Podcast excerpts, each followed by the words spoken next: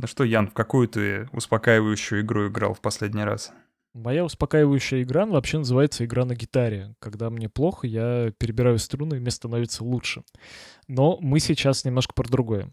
Тебя вообще успокаивают игры? Я, я пытаюсь вспомнить, э, какая игра для меня успокаивающая. Ну, слушай, вообще, мне очень нравятся игры с таким геймплеем, который тебя подхватывает и в потоке несет. Они не совсем успокаивающие. От некоторых из них, например, очень э, может сильное волнение происходить в области поясницы. А мне, например, нравится игра RimWorld. Я ее очень люблю.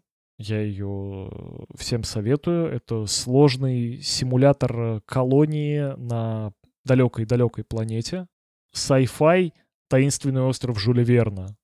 Меня это успокаивает, но суть в том, что игра сама нисколько не расслабляющая. Там игра про то, что рано или поздно вся эта колония в агонии сгинет. Меня успокаивает кризисный менеджмент. Ты в бесконечном режиме там играешь или как? Нет, там ее можно как бы пройти, но, понимаешь, сам геймплей, он очень такой репетативный и э, многогранный. То есть эта игра постоянно рассказывает какие-то новые истории за счет того, что там очень э, все детализированно прописано и очень много переменных задействовано. Я тебе скажу, что тебя странные вещи успокаивают.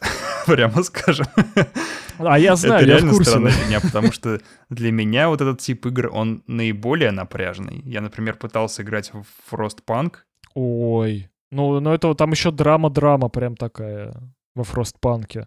Там же, насколько я помню, мир погрузился в ну, полный да. такой тут вечную мерзлоту, ледниковый да. период То есть э, начался. ледниковый период наступил, да, и горстка людей находит какой-то исполинский генератор, и вокруг него вот пытается строить свой город и выживать да, как-то. Все так. Там еще, ну, слушай, там игра как раз, э, как говорил э, Дебовский, э, мы делаем, короче, не игру, а мучильню. Вот там отчасти вот то же самое, только геймплея побольше. Потому что игра тебя мучает разными серьезными решениями. Нет, у меня в RimWorld как-то все поспокойнее. Мне не нужно там принимать решение, кого сожрать, чтобы... Хотя нет, нужно. И это тоже успокаивает. Мне, кстати, очень понравилась DLC к Frostpunk, которая называется вроде «Последняя осень». Там такой приквел к основным событиям игры про то, как эти генераторы строились. Их же типа специально построили Ого. для того, чтобы человечество выживать смогло потом.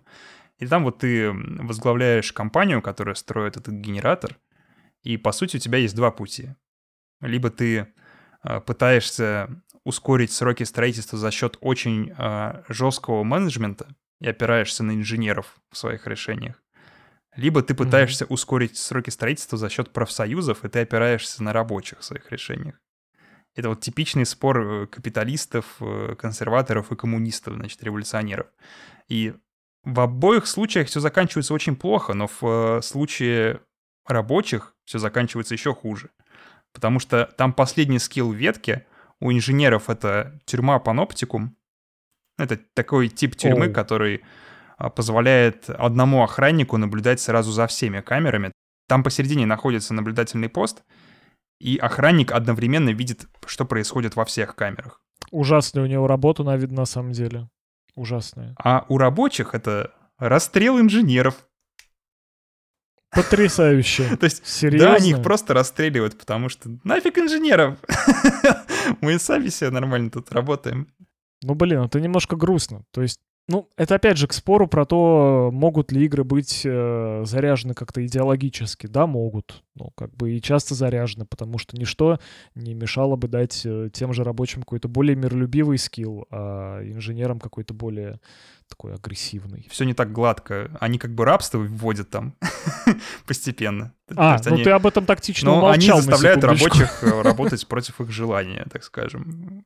Но в реалиях Frostpunk это выглядит супер логично, на самом деле. Мне поэтому из инженеров больше показалось э, адекватным играть. А, то есть ты проходил и так, да, и так, да, что да. ли? Или как? Просто Ого. рабочие, они вообще какие-то там дикие неадекваты, и заканчивается это все вот максимально неадекватно, просто расстрелом людей. Там инженеры хотя бы не убивают никого. То есть они просто заставляют их трудиться. Что, конечно, неправильно, но в условиях, когда тебя сроки поджимают, и надо бы поскорее закончить, чтобы все не умерли, это, я думаю, нормально, может быть. Пусть у нас сроки не поджимают, и проекты всегда э, начинают закладываться вовремя. И ты вот в этих играх умудряешься отдохнуть. Вообще не понимаю, как.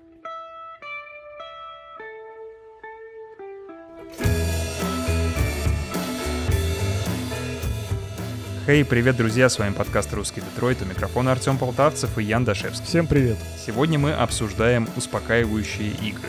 Это такие игры, которые призваны унести нас куда-то далеко, дать нам немножко свободного времени, немножко погруженности в себя. И мне кажется, что это такой отдельный вид игр, но он очень неоднородный. И поэтому мы об этом сегодня поговорим. А, если хотите поддержать подкаст, то переходите на patreon.com slash russiandetroit, это наша страница на Патреоне, и а, там вы можете задонатить нам, а, Сумма доната будет списываться в начале каждого месяца, и те люди, которые поддерживают подкаст, именно они делают так, что подкаст продолжает регулярно выходить. Спасибо вам, ребята, большое, и спасибо, что верите в нас, это очень мотивирует. Давай сразу с подходов к такому успокаивающему развлечению в видеоиграх подойдем. Я вот насчитал Так. два. Первый подход — это когда игра у тебя репетативная. И когда она вводит тебя в некоторый транс. То есть там действия плюс-минус повторяются, и ты из-за этого входишь в транс и э, параллельно на фоне думаешь свои какие-то мысли. Этим качеством обладают старые игры. Я когда переигрывал в Марио, например, не так давно на 3DS, я вот именно вошел в этот транс, потому что там у тебя просто пальцы через некоторое время первые уровни запоминают идеально. Ничего себе. Ну слушай, теперь уже я скажу, что я поражен тем, какие игры тебя успокаивают, потому что для меня игра во всякие платформеры, вообще в любые, не только в Марио, это просто очень серьезное испытание. Меня это очень сильно бесит. 2D-платформинг — это, по сути, запоминание паттернов, если это не какая-то суперсложная тема вроде... э, Да, поэтому меня это и бесит. Вот Cuphead там паттерн невозможно запомнить, но в Марио можно. Я Особенно не люблю запоминать паттерны, мне это не нравится. Я люблю запоминать какие-то инструменты, как они используются, взаимосвязи, принимать решения. А вот э, запоминать, как тебе куда надо нажать, где прыгнуть, э, что там поджать и куда это, чтобы пройти уровень, мне не нравится.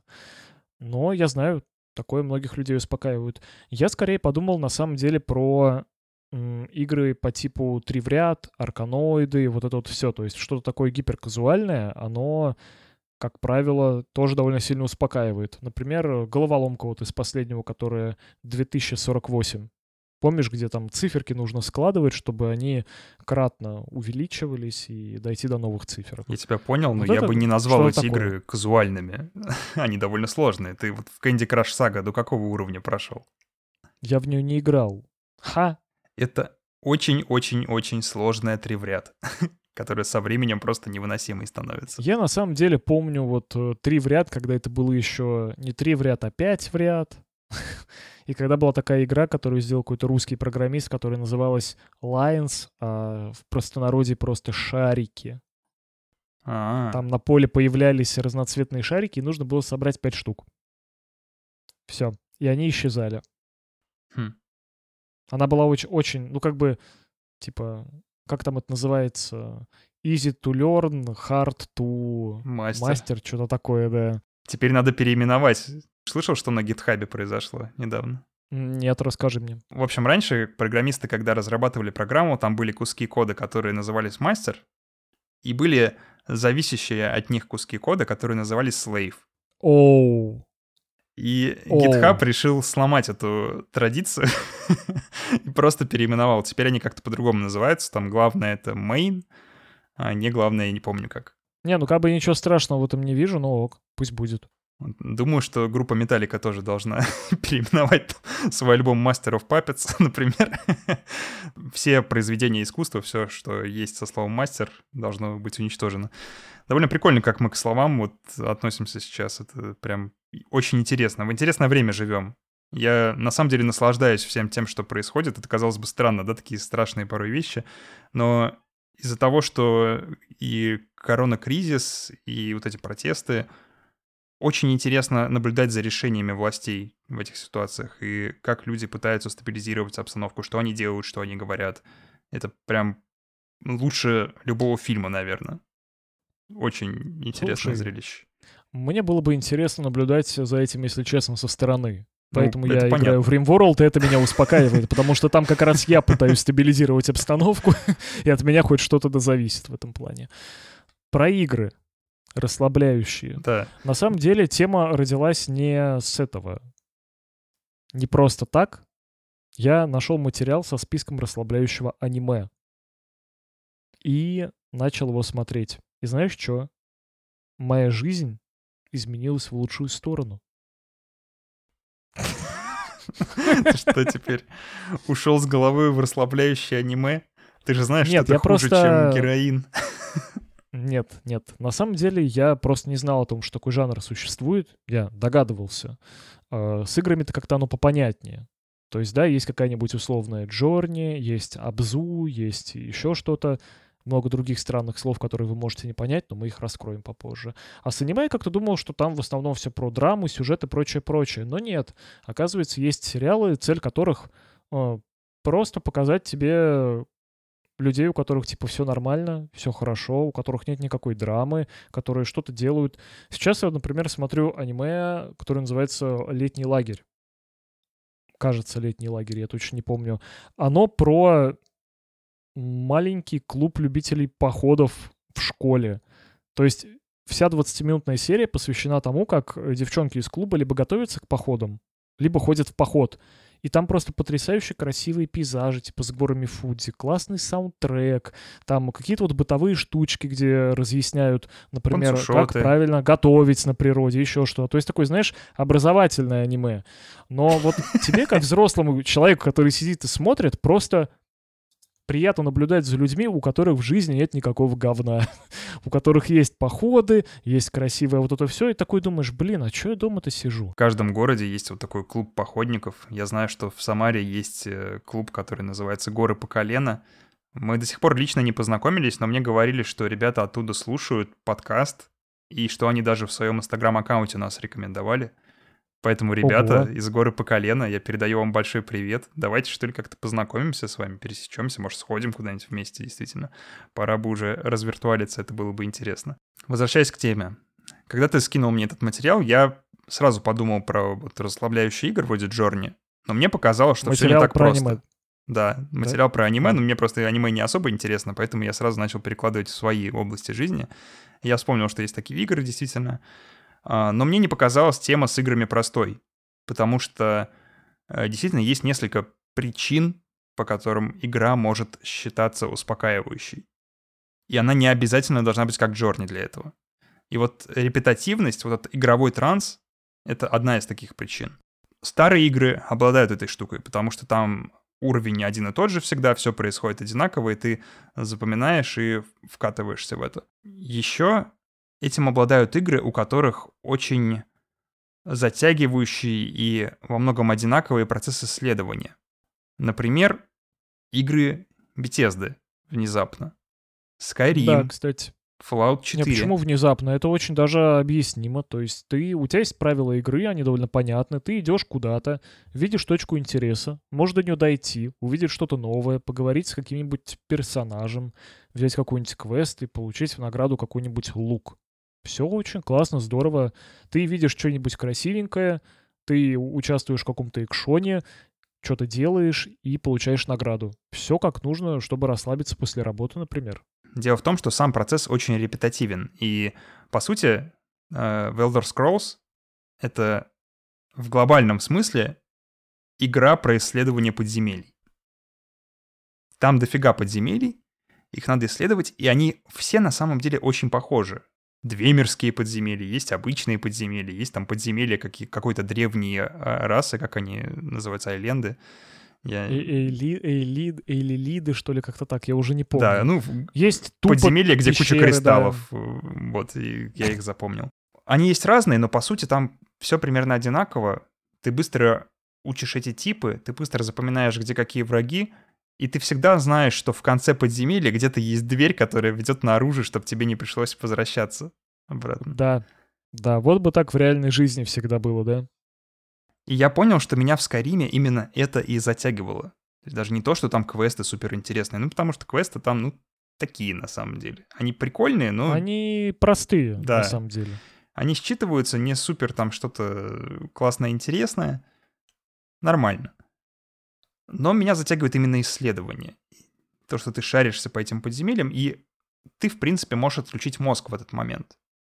У тебя руки что-то делают, ты э, делаешь все знакомые вещи, убиваешь, лутаешь, восстанавливаешь здоровье, убиваешь, лутаешь, восстанавливаешь здоровье. И так э, бесконечно. А твой мозг в это время решает какие-то важные проблемы. И поэтому эта игра такая ненапрягающая. Ты просто занимаешь чем-то руки, чтобы твой мозг ну, мог слушай, поработать. также можно сказать, что некоторые типы шутеров тоже расслабляющие. То есть не последний Doom, например, который недавно вышел, потому что там, э, если ты играешь на нормальном уровне сложности, тебе нужно очень сильно думать и очень быстро реагировать. Поэтому он называется Doom. Потому что Да. нужно думать. Да.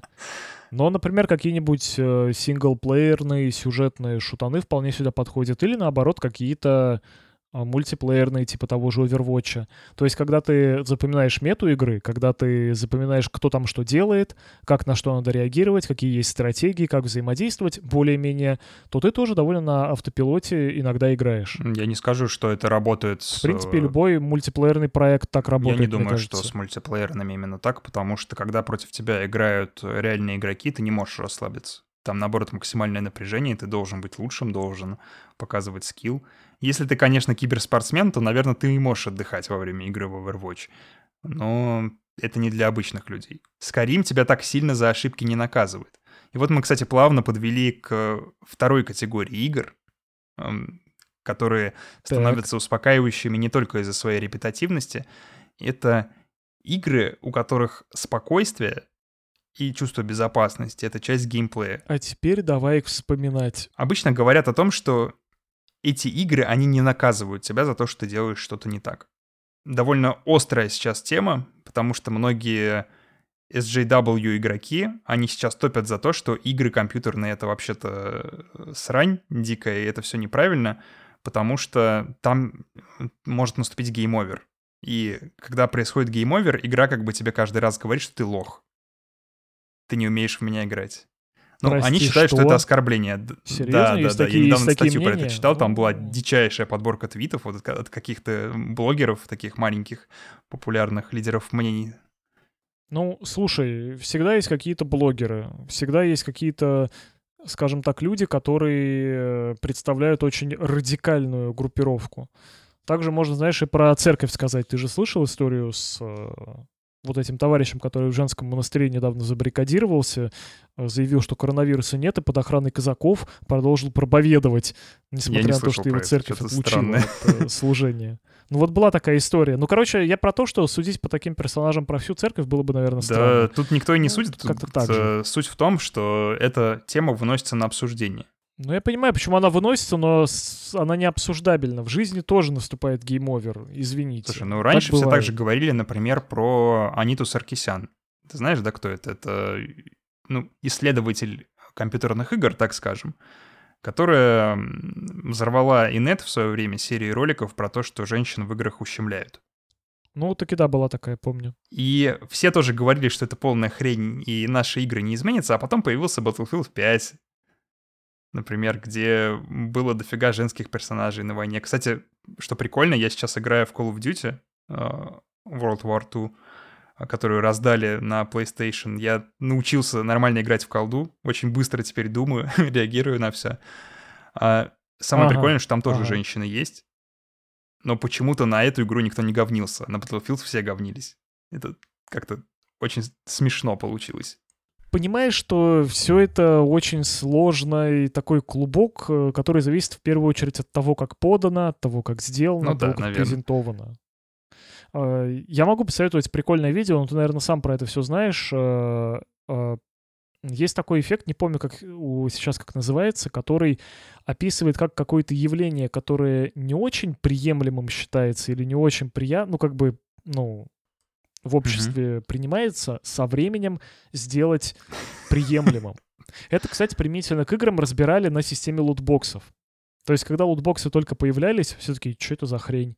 Нам предлагают что-то покупать в играх, но потом очень медленно, очень маленькими шажочками компании начинали это все вводить постепенно, а потом EA Games взяла и все похерила разом, когда выпустила какой-то Battlefront то ли 2. Star Wars Battlefront, да, когда она напихала вообще все возможные приемы монетизации, и в обществе поднялась дискуссия о том, что Не, лу- лутбоксы — это хрень. И внутриигровые покупки, и все.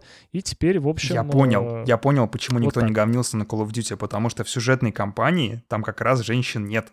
То есть та часть, которая претендует на хоть какой-то историзм, там показывают то, что происходило в реальности. А в мультиплеере уже творится, что творится. А вот в Battlefield там даже в сюжетном трейлере, когда показывали, показывали эту женщину с крюком вместо руки. Помнишь, там все срались из-за этого.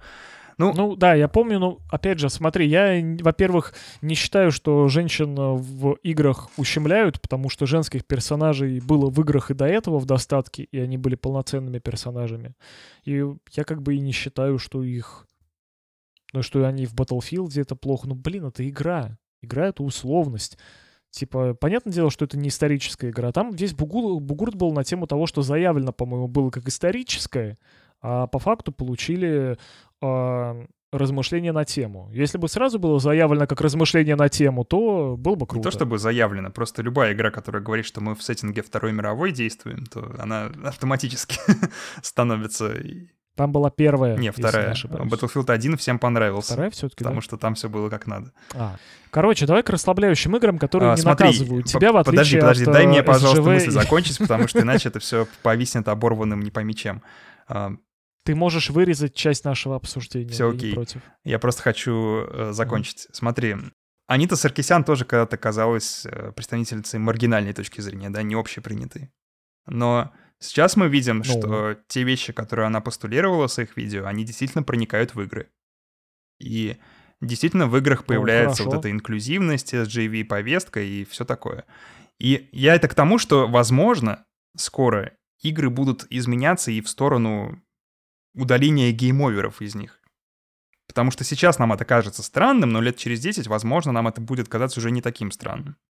Изменения в общественном сознании, они происходят именно так. Сначала появляется какая-то точка зрения, на которую все негативно реагируют, а потом постепенно, потихоньку все с ней примиряются. Ну, слушай, когда-то появилось такое странное мнение, что крепостное право — это плохо. Ну, типа... Для кого-то, возможно, этот вопрос сродни крепостному праву, хотя нам это кажется э, чем-то странненьким. Давай, наверное, не будем на этом заострять внимание, мы расслабиться собирались. В общем, есть такие игры, в которых э, game over а уже сейчас как такового нет. И это, например, Сессионки. Нет, нет. Там-то game over как раз есть. Тебя там могут э, нагнуть в мультиплеере и могут показать тебе, что ты лох. Ну, ты, конечно, пойдешь в А, следующую про катку. вот это. Да, Всё. но ты поймешь, что Так, ты а лох. где нету ты облажался. game over а? А game over а нет, например, в том же Journey. М, Там в чем замес состоит? Э, Кто не знает, Journey — это такая игра, раньше была эксклюзивом для PS4, и там э, ты играешь за такое странное существо в очень красивом балахоне, и ты должен по песчаным курганам э, бежать к горе. И вся цель твоей игры в том, чтобы добраться до вершины горы, то есть совершить восхождение. Это называется в логике игры, там прям так, по-моему, написано. Существо в очень красивом балахоне — это твой сосед неформал или что? Ну, там такой странный балахон, действительно, я не знаю, он похож на мусульманские какие-то наряды.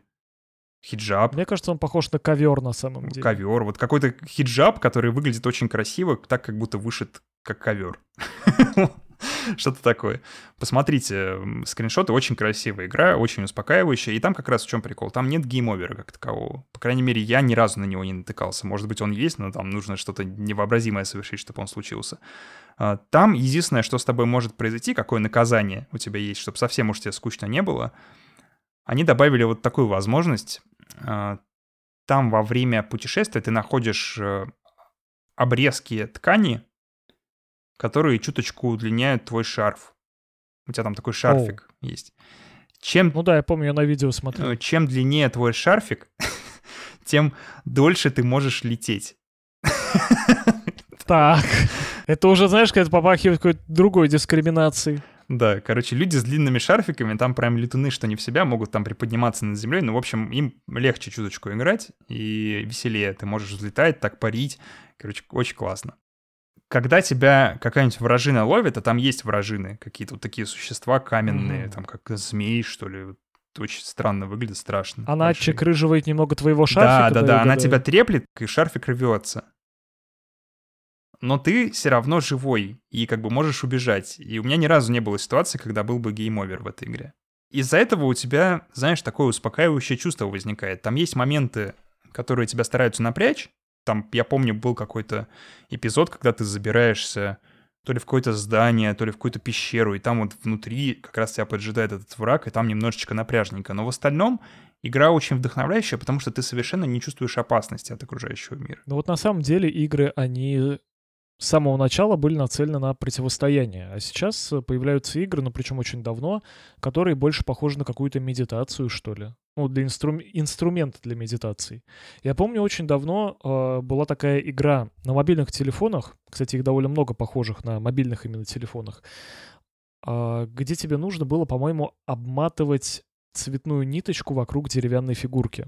Там 3D-фигурка была, и ты ее вертел по-разному, и вот виртуальную ниточку вокруг нее обматывал. И в этом заключалась вся игра. Тебе нужно обмотать полностью ниточкой фигурку, чтобы ее как бы закрасить. Угу. Все. Вот такой вот э, странный инструментик был. Хм. Еще когда думал про игры, которые должны расслаблять, мне почему-то на ум э, пришел сразу симулятор. Евротрак, например. Вот, в принципе, да. Симулятор как жанр. Это скорее репетативному как раз геймплею. Думаешь? То есть, э, да, ну смотри, Ну, ты там же разные э, дороги, разные условия. говоря, Все равно, ну, все не совсем одинаковые, нет? Не-не-не-не-не. То есть смотри, дороги там как бы разные, но ты же все равно, если играешь достаточно долго, ты начинаешь, Ага. как в реальной жизни, какие-то дороги запоминать, типа знакомая дорога, незнакомая. Еще более крутая штука — это Microsoft Flight Simulator. Кстати, скоро выходит, ну как скоро, в следующем году, что ли, новая версия, где там супер-гиперреализмус. В общем, это очень дотошный, очень точный симулятор э, ну, полетов. То есть ты выбираешь реальные модели самолетов, пассажирские, личные какие-то, любые.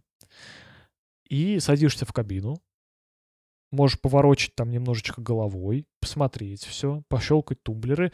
И вот как в реальной кабине все включается, так и ты включаешь. Вот каждую кнопочку, каждый рычажочек, вот это вот все-все-все-все-все-все-все. Я слышал про очень забавную модель монетизации в этих играх, потому что они продают самолеты поезда, вставьте название за деньги, и чтобы купить весь пакет, обычно 1040-50 нужно рублей. Такая Ну да, есть штука. такая история. Ну а почему бы и нет? Потому что это же работает не для тех, кто хочет весь пакет. Это работает для тех, кто хочет вот именно на этом траке погонять или вот на, именно на этом самолете полетать. Мгм. И вот смотри, ты изучаешь, как э, управлять определенным самолетом, а они там действительно разные, и это сложно. И потом, ну, как бы вот получаешь такой пилот experience немного. Ты как будто бы вот по-настоящему летишь, преодолевая реальное расстояние. Я помню, у меня был такой эпизод, когда мы играли с товарищем э, в Microsoft Flight Simulator какой-то старый, и мы не знали, что там можно ускорить время. Мы выставили самолету курс, и в реальном времени 4 часа летели до другого города Вау. из Курумача. Вот. И это, знаешь, это не особо увлекательное приключение это было на самом деле. Но это забавно. То есть сейчас грядут консоли нового поколения, и если у вас будет вот X-ящик, наверное, там, наверное, Microsoft Flight Simulator будет в первую очередь продаваться. Вот этот вот новый Xbox, если у вас будет, то не пройдите мимо. Мне кажется, что это то, что нужно попробовать каждому. Вряд ли это очень сильно отличается от настоящих тренажеров пилотов. Я думаю, Flight Simulator в любом случае продается на ПК, и, наверное, самый главный опыт, который оттуда можно получить, это нужен штурвал. Нужно купить штурвал. Ну, наверное, да. Наверное, да. Там полное погружение и, и- в шкаф залезть. Сейчас проходит... Кстати, когда выйдет выпуск, она уже закончится. Оно. Как правильно назвать-то? Он. Летний фестиваль игр в Стиме. Какое-то странное онлайн-мероприятие, на котором выкинули очень много сразу игровых демоверсий. Я вот имел удовольствие по ним пошариться. И знаешь, я там нашел тоже парочку игр, которые можно отнести к расслабляющим. Хотя мы тогда еще не планировали этот выпуск, что забавно. В общем, есть такая аркада, называется Art of Rally. В Steam есть демка на нее. Искусство ралли. Это раллийный симулятор, но который выглядит как аркада. То есть там вид сверху, ну, как бы немножечко от третьего лица, сверху графика абсолютная low poly, она очень схематичная, но при этом хороший art direction. То есть там она выдает очень приятные пейзажи, очень красивые, очень успокаивающие и очень расслабляющие.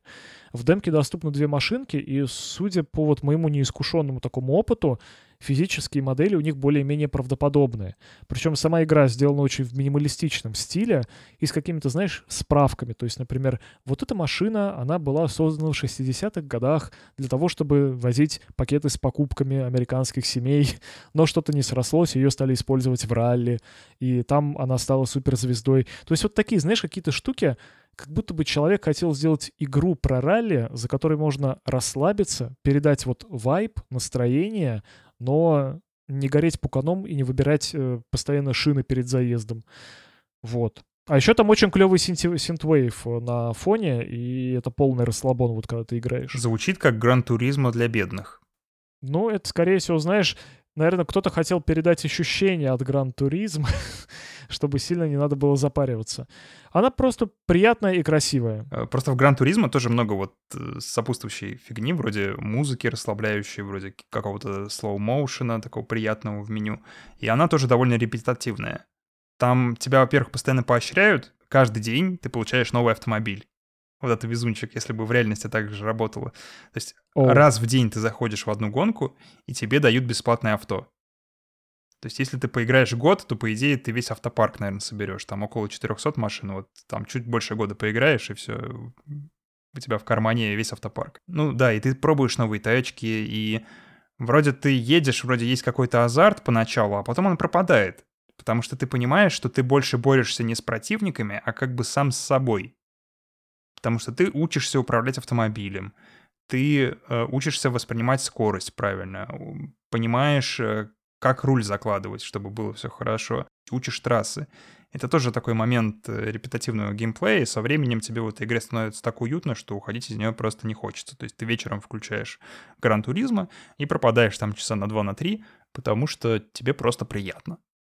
Не потому, что тебе нравится водить, а просто вот хорошо там внутри. Ну, это как бы игра про настроение скорее игра, которая создает у тебя какое-то вот ощущение такого safe space, где все знакомо, все хорошо, все классненько. Еще, кстати, я нашел симулятор художника внезапно, который сделан для VR. Но в него можно поиграть и без него. То есть, ты знаешь, как линейка вот эти вот кукинг-симулятор, там ПК-сборщик-симулятор. Кстати, тоже вполне, наверное, расслабляющие игры, так-то если подумать. Это симуляторы реальных профессий. Блин, про Cooking Simulator я... А, Cooking Simulator — это другое. Я перепутал его с Overcooked. Это другое, да. Ты перепутал. Это совсем не расслабляющий. Да, да, да. Я и подумал, там все срутся во время игры. просто. Нет. Simulator — это просто ты оказываешься на кухне, вид от третьего лица, и ты по рецептам готовишь какие-то штуки. То есть повторяя все вот действия, как в реальном мире. Но мне она не очень понравилась. А вот игра про художника мне понравилась, потому что, во-первых, она тебя погружает сразу в сеттинг. У нас тут будущее. У тебя есть виртуальная студия, потому что ты клевый художник, но тебе нужно потренироваться. И ты вот в виртуальном пространстве тренируешься. И там у тебя есть краски, у тебя есть инструменты, у тебя есть интерактивная студия, с которой, в которой ты можешь взаимодействовать со всеми предметами.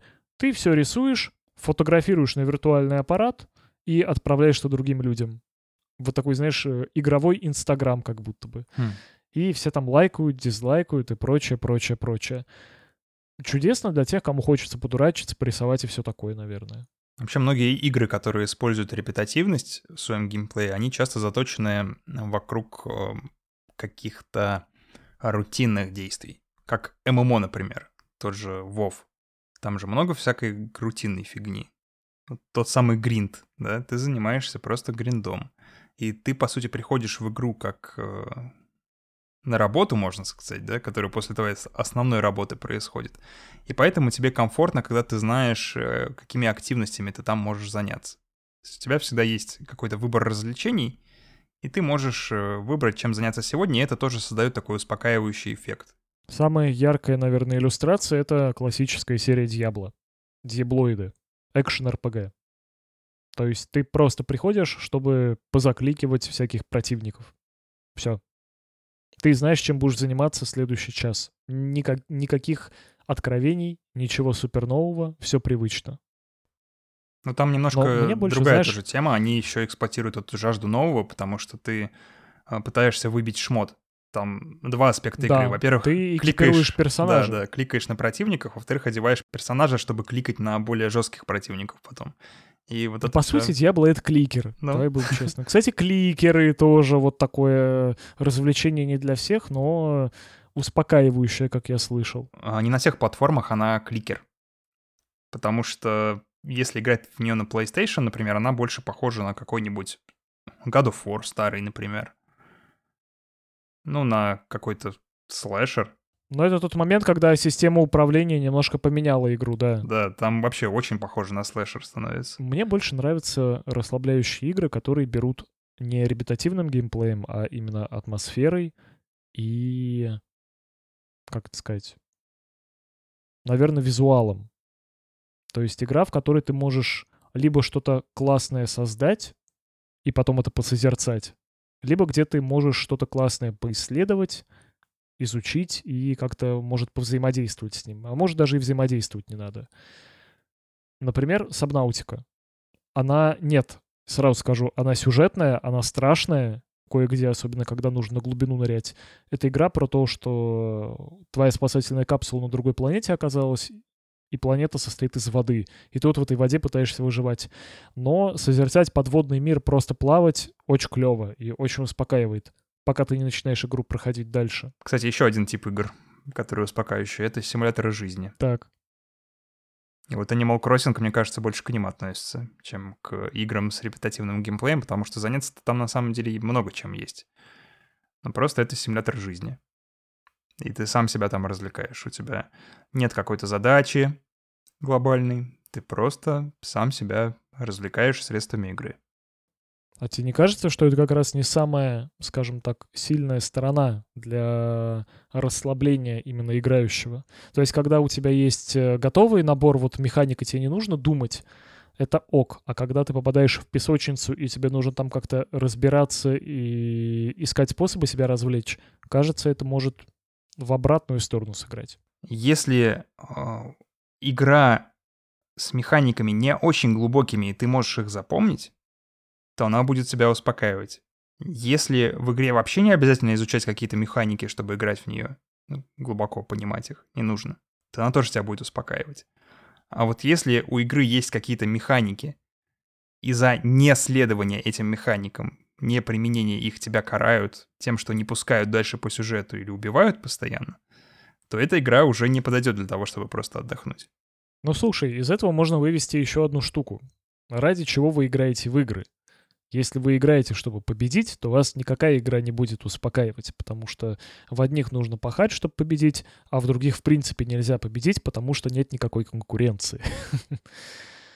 Если вы играете в игру ради процесса или ради того, чтобы, ну, как-то что-то посозерцать, то все ок.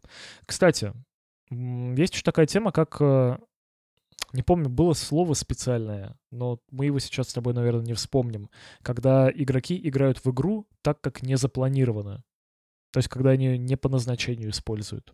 Как-то это по-особому называлось.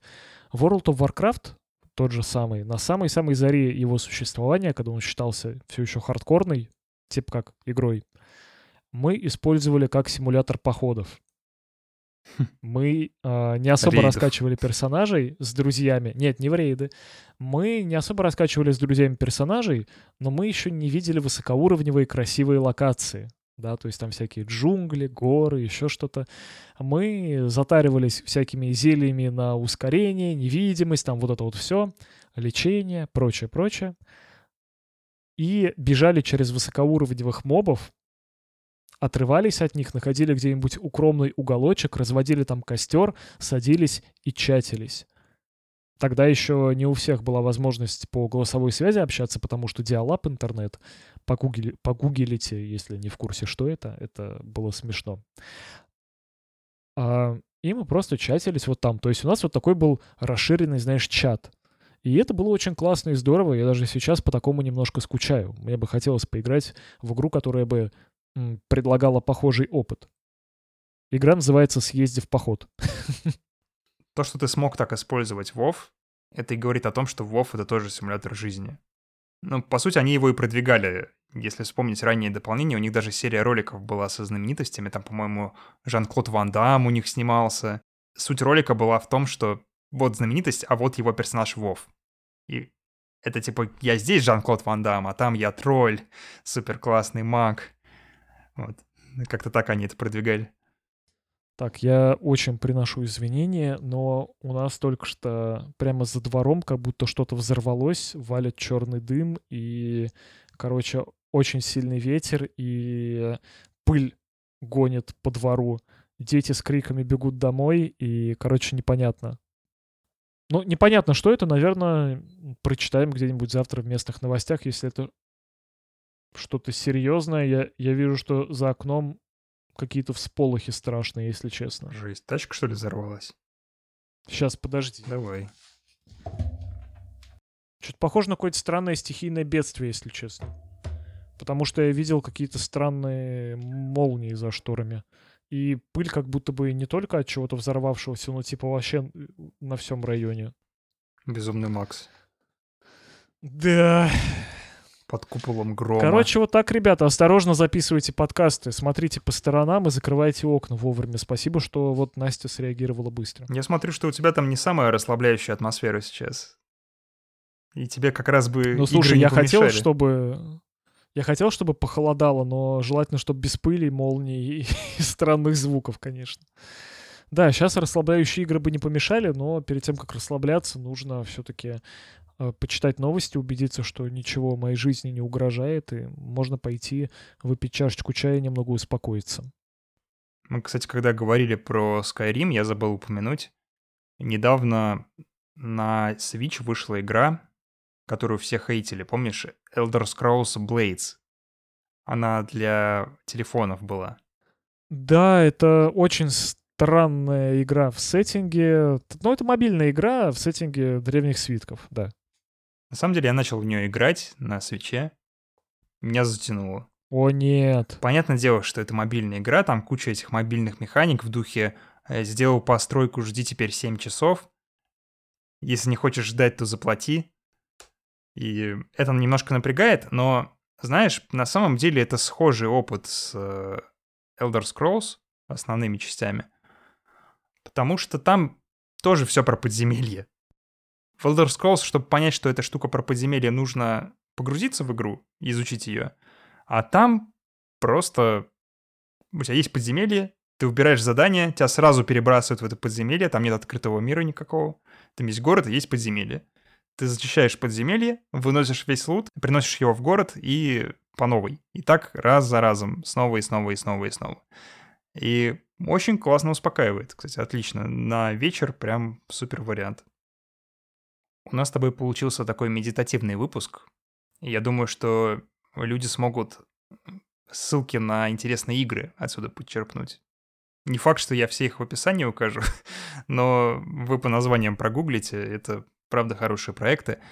Последнее, о чем я хочу сказать в теме про игры как успокаивающий опыт, это trophy hunting.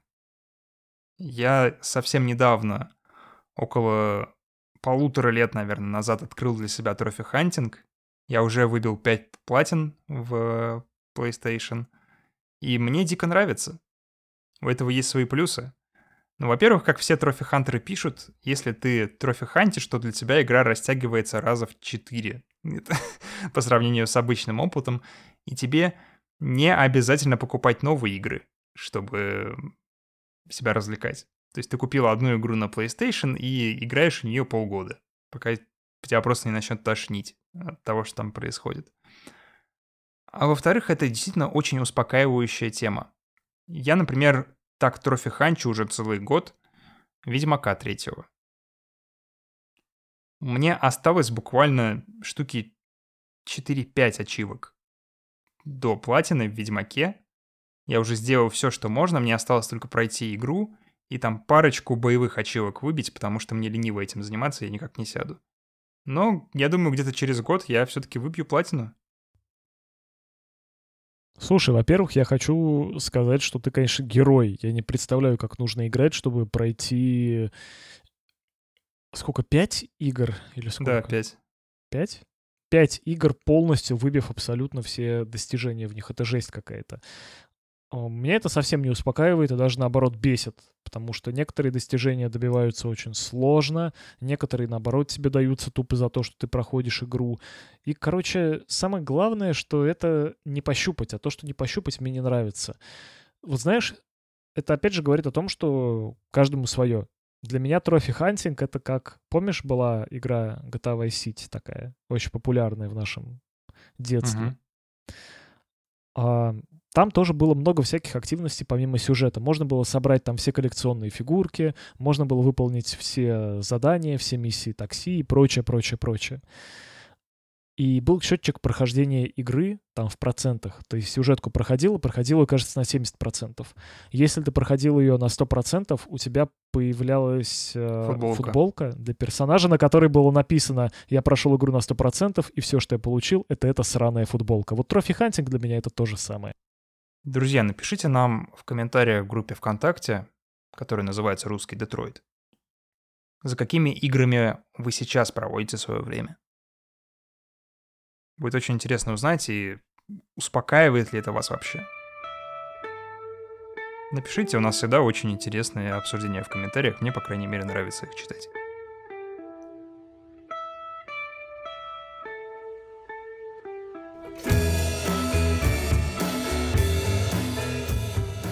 Хей, друзья, это наше аутро.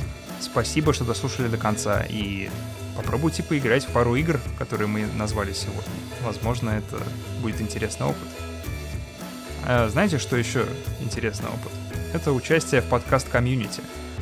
Переходите на patreon.com slash чтобы стать частью нашего комьюнити, и там вы можете задонатить нам немножко деньжат и стать частью нашего сообщества. Посмотрите, что у нас есть, там различные тиры, и быть участником сообщества в русском Детройте весело, потому что иногда мы сремся в чатах, и это замечательный опыт. Спасибо тем, кто уже нас поддерживает. А если вы хотите просто поставить нам лайк, то вы можете сделать это в своем подкаст-приложении. Переходите в Apple Podcasts или где вы нас там слушаете и просто оставляйте 5 звезд и пишите отзыв.